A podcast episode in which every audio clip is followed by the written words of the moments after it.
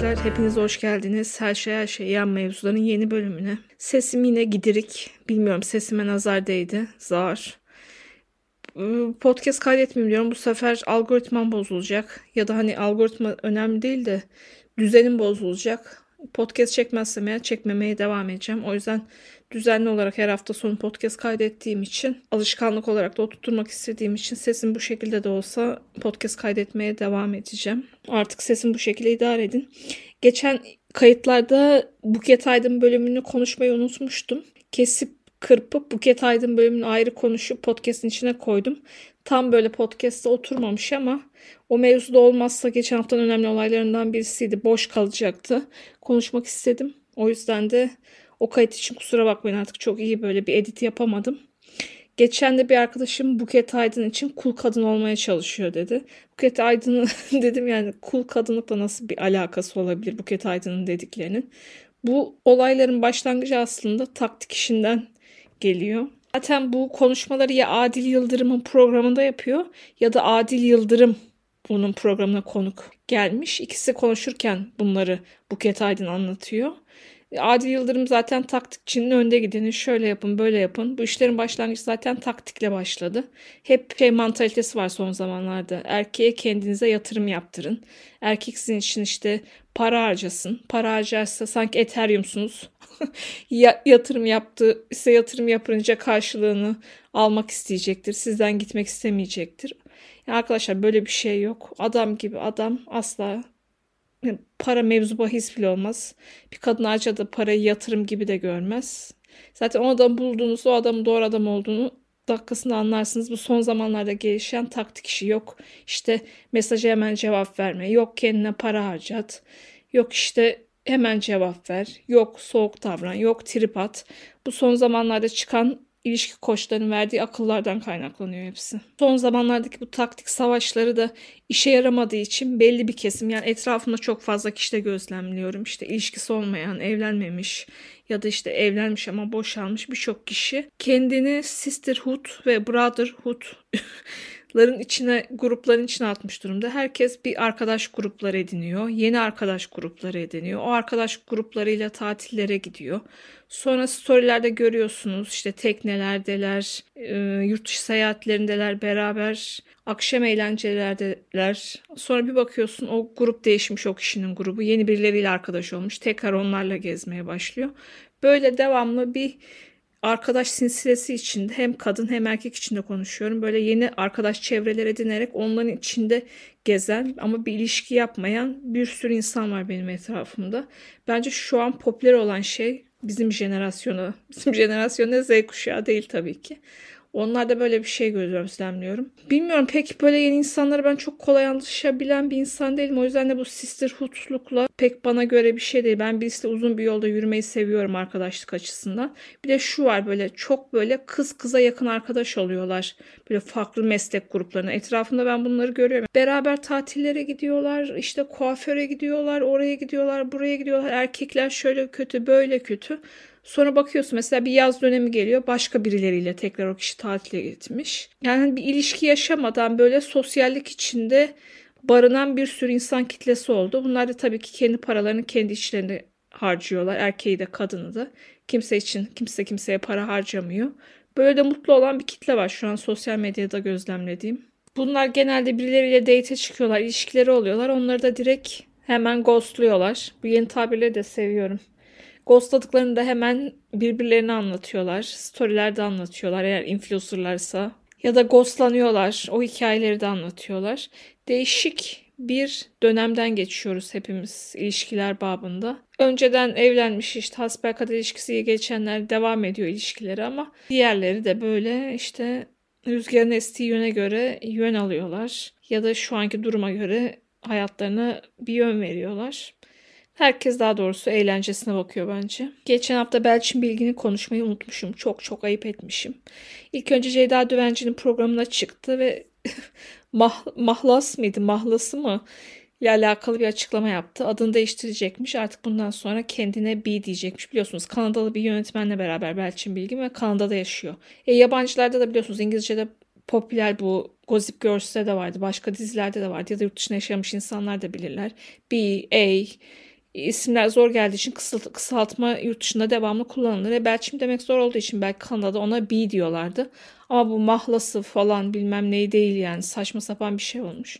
Daha sonra da Belçin Bilgin'in doğum günüymüş. Doğum gününde röportaj verirken magazincilere kendisi film çekmiş. Film hakkında konuşacakken hiç de magazinciler ona İnci Tanelerim hakkında bir şey sormazken kendi kendine bir anda işte ailemizin dizisi İnci Tanelerim bilmem ne diye konuşmaya başladı. Magazinciler şaşırdılar. Diyorlar ki biz size diziyle alakalı değil kendi filminizle doğum gününüzle alakalı şeyler sorduk. Niye bu dizi hakkında konuşmaya başladınız? İşte çocuklar ya herkes konuşuyor ya ailemizin böyle bir edebi eserden uyarlama olan dizisi edebi eser mi o da bilmiyorum İnci Tanelerim hiç zannetmiyorum edebi eser olduğunu. Onu ben anlatmak istedim ya Belçin Bilgin'le Belçin Bilgin'le Gülben Ergen'in zaten eski elti olmaları tabii ki hala hani çocuklar babında da kuzen olduğu için çocukları da aynı ailede kan bağlarının olması da ayrı bir ayrı bir case yani ikisinde neyse bir şey söylemeyeceğim. İnsanlar hakkında çok fazla kötü konuşmamaya karar verdim. Belçin Bilgin de çok böyle böyle bıcır bıcır bıcır bıcır ama asla içini bilemediğim bir insan vibe'ı veriyor bana. Genelde böyle kadınlar erkeklerle çok yakından arkadaş olurlar. Ee, işte böyle bayağı bir erkek kankası oluyor. Belçin Bilgin de böyle zannedersem. Çünkü Kenan Doğulu ile Beren Saat'i o tanıştırmış. Kenan Doğulu ile Beren Saat'in arası kötüyken de e, Beren Saat'in bir DJ ile adı çıkmıştı hatırlıyorsanız. işte yok elini omuzuna attı falan diye. O da Belçin Bilgin'in arkadaşıydı. Ya ben bu kadın soyadını doğru mu söylüyorum? Belçin Bilgim. Bir kısaca bir diyelim ya da. Neyse geçiyorum inci tanelerime. İnci tanelerimin iki bölümünü sizin için özel olarak izledim. İzlemeyecektim. Ama o kadar tantana koptu ki dedim ki bundan podcastimde bahsetmem lazım. O yüzden izlemeliyim. İnci Tanelerim Yılmaz Erdoğan'ın hapishaneden çıkma sahneleriyle başlıyor. İşte hazırlıklarını yapıyor. Arkadaşlarıyla veda ediyor. Sonra hapishaneden bir adım atıyor ve dışarıya çıkıyor ve tam hayırlı cumalar mesajı gibi böyle öz sözlerle devam ediyor dizinin açılışı. Yağmur her yere yağar ama şimşek sadece bir noktaya düşer falan gibi anlamlı sözler. Bunları böyle hayırlı cumalar mesajı olarak Instagram sayfamda paylaşıyorum. Oradan takip edebilirsiniz. Sonra gidiyor işte böyle e, Nevizade'nin arka taraflarında böyle bir eski otele illa kanunmuş gibi böyle bir otele gitmek Zaten her hapisten çıkıp İstanbul'a gelen öyle bir otele yerleşiyor. Otel 300 lira ama aşırı temiz. yani öyle bir otel yok herhalde Taksim'de şu an 300 liraya bulabileceğin. Tabii ki bu otelde muhtelif insanlar da yaşıyor. Pavyonda çalışan kadınlar zaten olmazsa olmazı. Pavyonda yaşayan hanımlardan bir tanesi de Yılmaz Erdoğan'ın kat arkadaşı. Buraya bir nokta koyalım e, Yılmaz Erdoğan hapise karısını öldürdüğü için giriyor. İki tane çocuğu var. İki tane çocuğundan hapise girdikten sonra hiçbir haber alamıyor. Yerleştikten sonra çocuklarını aramak için sosyal hizmetler kurumuna gidiyor ama oradan bir netice alamıyor. O artık oteldeki hayatı baş, başlıyor. Tabii uzun zamandan beri içeride olduğu için cep telefonu yok işte otelin telefonunu kullanarak e, iş aramaya başlıyor. Orada adını başka bir isim söylediği için resepsiyonistin dikkatini çekiyor. Sonra adamı google'luyor. Karısını öldürdüğünü öğreniyor. Daha sonra işte bütün oteldekiler öğreniyorlar. E, pavyonda çalışan kadının dikkatini çekiyor. Bir akşam onun odasına giriyor. Ay sen ne hoş adamsın böyle misin öyle misin diye e, Yılmaz Erdoğan'a halleniyor. Olanlar oluyor o gece. Sonra Yılmaz Erdoğan adını yanlış söylediği iş ilanlarından çok zengin bir düğmeci ailenin kızına ders vermek için bir e, villaya gidiyor. Hemen Yılmaz Erdoğan kabul vuruyorlar. Ne kimlik soruyorlar, ne TC kimlik soruyorlar, ne ne hangi okuldan bitirdin, emekli misin, değil misin, diploman var hiçbir şey sorulmadan bu çok çok çok zengin aile hemen öğretmen olarak tabii ki Yılmaz Erdoğan kabul ediliyor. İşte bu kızın annesi de Selma Ergenç. O da inanılmaz güzel bir kadın. Yani göz kapakları 3 kat olmuş. Ona rağmen mimikleri falan çok hoş. Zaten hep öyle bir hoşluk o da olduğu için yakın plandan gösteriyorlar. Ne hikmetse bütün kadınlar Yılmaz Erdoğan, Alain Delon sanki. Hepsi Yılmaz Erdoğan'a hallenmeye başlıyorlar. Selma Ergenç de böyle bir hallenemiyorum, halleniyorum diyeyim, hoşuna mı gidiyor diyeyim. Yılmaz Erdoğan'a bir muhabbetler. İşte aile yemeğimiz var, kalmaz mısınız? Lütfen ertesi günde gelin. Lütfen işte ders vermeseniz de parasını alın. Zarfın içinde paralar, şoförüyle otele göndermeler, bilmem neler. Dizide anlayacağınız Yılmaz Erdoğan jön olmuş. Ben bu klasmandaki insanların jönlüğünü en son Yavuz Bingöl Dağ'da oynarken falan bırakmıştık yani. Ondan beri hiç bu tip erkekler e, jön olmuyor dizilerde. Bu dizide de herhalde Kubilay Aka asıl jön. Ama Kubilay Aka dizide ne rolünde onu ben pek anlamadım. O ara işim vardı. Bir yandan çalışırken evde izlediğim için o Kubilay Akan'ın bölümlerini çok anlayamadım ne olduklarını. Şimdi gelelim pavyon kısmına. Kurban olduğum sana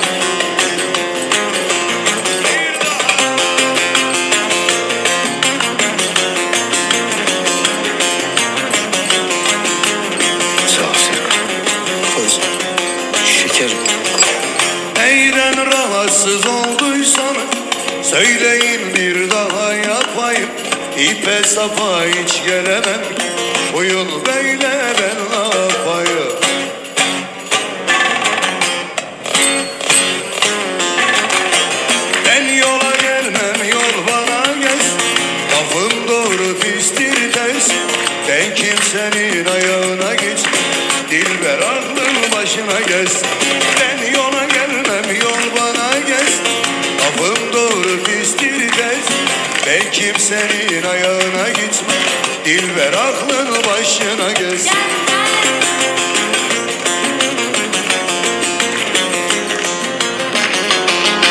Dilber şarkısı hepimizi çok gaza getiriyor değil mi? Ben şarkıyı seviyorum. Ankara havasında zaten severim. O yüzden de bu Dilber şarkısını böyle yok işte aklım başıma gelmez, evim yok kısımlarında hani spontane olmuş zaten. Hazar Ergüçlü kendi kendine söylemiş o kısımlarını ve bir anda şarkı bu şekilde patlamış. Ama herkesin böyle half domalmış şekilde olan bu dansı çok sevmeye başladı. Herkes Dilber dansı yapıyor. İşte Dilber kıyafetleri yok satıyor. Dilber pavyon dansı kursları açıldı. Arkadaşlar pavyon böyle güzellemelerin olacağı bir yer değil. Değil yani. Çünkü ben zamanında Ankara'da bu pavyonların olduğu yerde bir öğrenci yurdunda kaldım. Ve akşamları oraya gelen kadınları, adamları falan görüyordum. Hiç böyle özen, özenilecek bir hayat yoktu. Hala da olmadığını düşünüyorum. Burada böyle şaşalı böyle çok eğlenceli bir hayat varmış gibi bir şey yansıtılıyor. Mesela Amsterdam'daki Red Light'taki kadınlar hep Hollanda biliyorsunuz yani en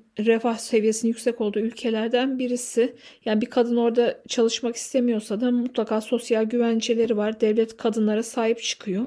Ama Red Light'ta bir sürü kadın çalışıyor. Bir sürü kadın seks tiyatrosunda çalışıyor. Hep onların böyle tercihle orada olduklarını, isteyerek orada olduklarını düşündüm. Ama bir de şöyle bir şey var. Daha fazla para kazanmak için bunu tercih ediyorlar. Pavyondaki kadınlar da aslında daha fazla para kazanmak için bunu tercih ediyorlar. E, Cüneyt Özdemir'in programında Cuma günü bu Dilber karakterinden esinlenen Ezo Hanım çıktı. Ankara pavyonlarda çalışıyormuş. İşte bize çok söylüyorlar diyorum. Gidin merdiven silin, temizlik yapın işte neden pavyonda çalışıyorsunuz diye. Bunun tek nedeni var arkadaşlar. Daha fazla para kazanmak için. Ve kadınların kendilerini güzel olduklarını düşündükleri için ya da bir şekilde zamanda bu sene sistemi falan olduğu için ailelerinin zoruyla ya da eşlerinin zoruyla orada çalıştırmak zorunda bırakıldıkları için oradalar. E mesela Amsterdam'daki durum da aynı. Yani oradaki kadınlara daha fazla para kazanmak ve daha kolay kazanmak için bence onu tercih ediyorlar ya da zevklerine göre tercih ediyorlar. Şimdi gelelim diziye dönelim. Dizinin pavyon sahnelerini ve Dilber dansını çıkarırsak eğer ay sesime bak ya. Dizinin senaryosu tırt arkadaşlar. Dizinin her tarafından bir mantıksızlık akıyor yani her tarafından akıyor. Bu zamanla bu Dilber dansının raf ömrü bittikten sonra bu seyirciye geçecektir. Bir bu Kubilay Akan'ın olduğu böyle tam benim o kısımda tam izleyemedim. Böyle silahlı milahlı bir olaylar, mafyatik olaylar var. Akabinde hapishaneden mesela akraban değil, amcan değil, bilmem neyin değil Yılmaz Erdoğan hapisten çıkıyor. Çok yakın dostu var eczacı. O da Güven Kıraç. Ay Güven Kıraç'a da oyunculuk olarak inancım kaybolmuş. Güven Kıraç'ın da Taksim'de bir kadınla öpüşürken e, görüntüleri magazine yansımıştı. Ondan beri adama karşı olan inandırıcılığım gitti. Neyse işte kim hapisten yıllar sonra çıkmış arkadaşı kaldığı otelden bulduğu pavyondaki sevgilisiyle beraber evinde kabul eder. Onların böyle silahlı mafyatik olaylarına karışır. Tamamen saçmalık. Bu saçmalık giderek her tarafından akmaya başlayacak. Bir de bu zengin kısmı var. Selma Ergenç'in olduğu kısım. Kesin orada da bir olaylar olacak. Orada da bir sürü mantıksızlıklar var. Hiç sorgu suali olmadan bir insan öğretmen olarak eve alınır mı yani? Yılmaz Erdoğan 40 bölüm falan süreceğini söylemiş bu dizinin ama ben bilmiyorum bu kadar uzun süreceğini düşünmüyorum. Çünkü senaryosu çok güçlü değil dizinin. Yani nereden baksan her tarafında bir mantık hatası var. Hele Yılmaz Erdoğan'ın canlandırmaya çalıştığı o sert ama tatlı, sert ama seksi bir de böyle şey e, metal çerçeveli entel gözlüğü takmış devamlı onlarla böyle Dilber'i azarlamaya falan kalkıyor. Sonra bir bakışlar, bir şeyler, Selma Ergenç'e yürümeler. Biliyorsunuz Bir Demet Tiyatro ilk başladığı zaman fakirdi Mükreminler ve öyle orta halli işte memur bir ailenin hayatını anlatıyordu bir Demet Tiyatro'da. Sonra yıllar sonra Star'da tekrar bir Demet Tiyatro'yu çektiler.